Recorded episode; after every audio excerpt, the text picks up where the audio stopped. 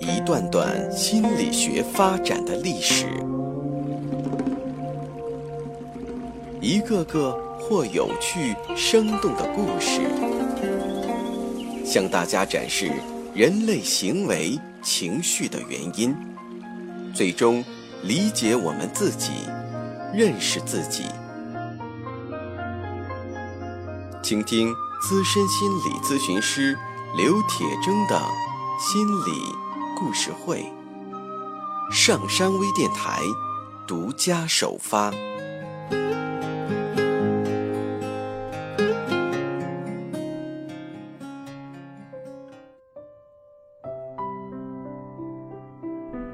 今天我们来听的故事是家庭治疗大师米柳琴的家庭治疗的案例。有一个家庭，他们十一岁的女孩基尔得了一种病——歇斯底里麻痹症。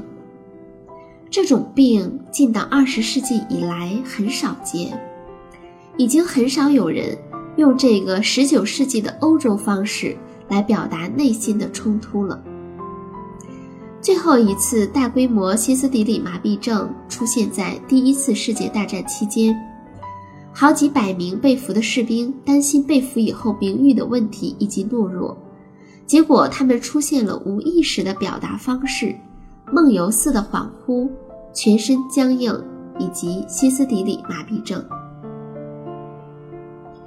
古希腊人认为歇斯底里是由于子宫的游走引起的。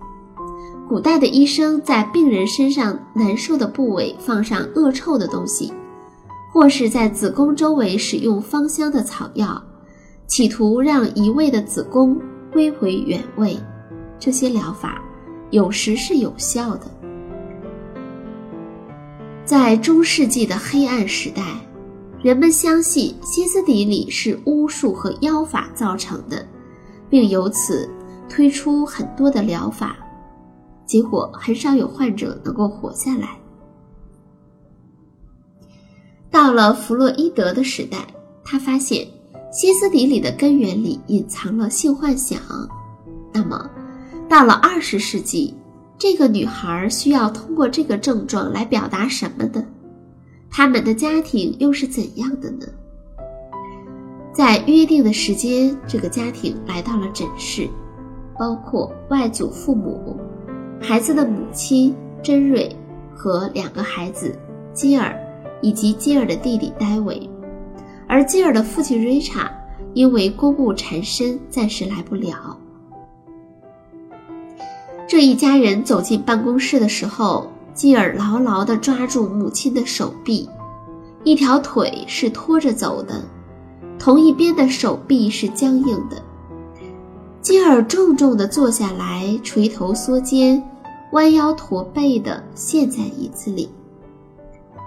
通过家人的表情，能够看得出来，这对外祖父母想保护外孙女儿的焦虑和关爱。基尔的母亲珍瑞告诉治疗师说，是一件意外导致了基尔的麻痹。他们在乡村俱乐部游玩的时候，基尔被一些男孩子推到了游泳池里，被拉出游泳池以后，他就无法站立了。送到医院后。经过再三检查，结果都表明他的身体并没有问题，但他的左腿和左臂就是没办法动弹。后来，他经受了半年的康复治疗，也没有任何的进展。米柳琴问起了家庭的情况，基尔的母亲介绍说，她丈夫在一家国际原油公司工作，因为职务的关系。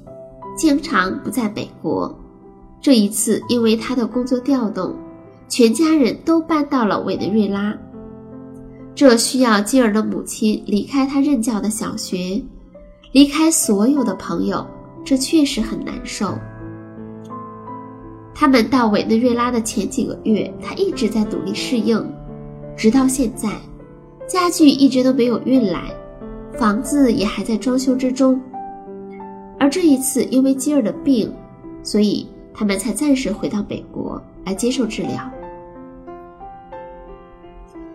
治疗师不禁开始怀疑，基尔的妈妈很显然特别不想搬去委内瑞拉。那么，基尔的半个身体是否在表达不愿意搬家的象征呢？也许，孩子的麻痹表达了对父母搬家的怨恨吧。这当然是个假设。随着继续探索，第一次的假设通常都会改变。但这也非常有用，可以帮助治疗师来组织收集来的信息。通过交谈发现，这一家人连接起来非常快，他们都是好人，很温暖，很亲切。基尔的母亲珍瑞对于丈夫 Richard 经常在外面出差，从不顾家，有些抱怨，而她的母亲。也就是基尔的外祖母，很显然是站在自己女儿这一边的。在第二次咨询的时候，基尔的父亲 Richard 也来了。他建议自己的岳父母留在家里，但是他们还是来了。虽然基尔的父亲个子高挑，是个帅气的男人，看上去很有力量，善于表达，但是。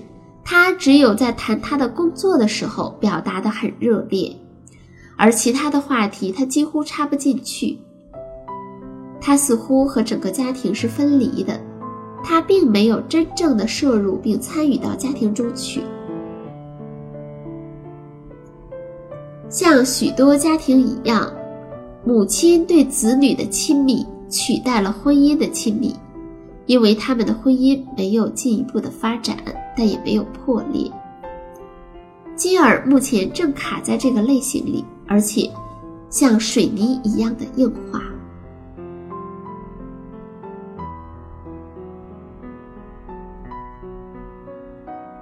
那么接下来要做的呢？首先是要勾回那个比较疏远的父母，接下来是让夫妻两个互相靠近。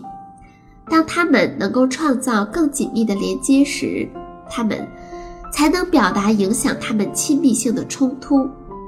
第三步，则是去探索孩子病症的意义。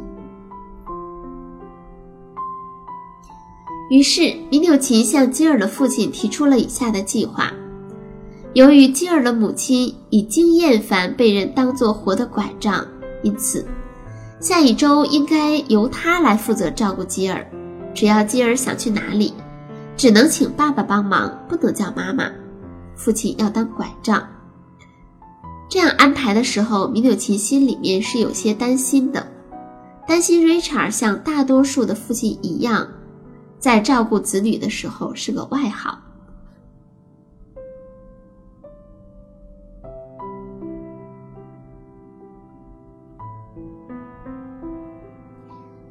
的父亲接替了照顾的责任。当基尔有需要的时候，他会帮助他；可是，在他不需要帮助的时候，他也想要提供帮助。他不仅把手臂接给基尔，还在基尔想安静的时候给他打气。他忽略了女儿的节奏，而坚持让女儿适应自己的节奏。如果基尔不接受，他会不高兴。基尔很气愤，做出了一般有依赖性的孩子常做的事。他开始增加要求，需要更多的帮助，让父亲更没有耐心。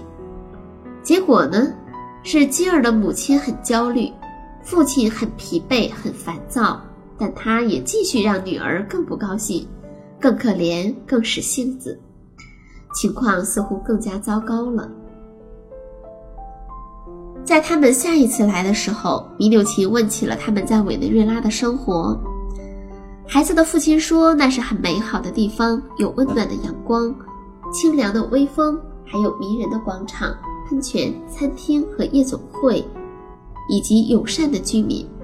但是，妻子很恨他失去的在美国那栋美丽的古典的西班牙房子，以及失去工作、朋友和父母。他描述的委内瑞拉是乡巴佬待的地方，贴满了水泥与玻璃，没有灵魂。治疗师说，听起来他们像是在两个不同的地方。然后他又问孩子们对委内瑞拉的印象。基尔的弟弟说不知道，但基尔则说：“我恨死了，那里无聊的要命。”基尔站在哪一边，非常的明显。治疗师对基尔的母亲珍瑞说：“你愿意向你丈夫解释你为什么失去了过去的生活，让他明白你吗？尽量让他们都了解你的感受。”他们之间的对话很僵硬，很紧张，也很形式。基尔坐在父母中间，插嘴来表达对父亲的不满。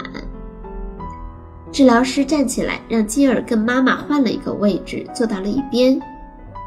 结果，基尔倒在椅子的扶手上，含着脸，叹着气，像多数不高兴的孩子一样。孩子的父亲说：“哦。”基尔看起来像在发愁。哎，米柳琴说：“嗯，他看上去就像不顺心的五岁小孩。不用管他，你们两个继续。”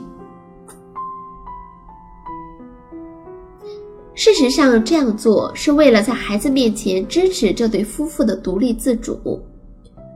说基尔像五岁小孩，不用管他，目的是要他与父母产生隔阂。这对小孩正确的攻击，可以促刺激他们走向成熟。在第五次咨询中，米纽琴让孩子们留在了接待室，只让夫妇二人待在诊室之中。基尔的母亲珍瑞最初遇到丈夫瑞查时，瑞查二十四岁，英俊、自信、真诚。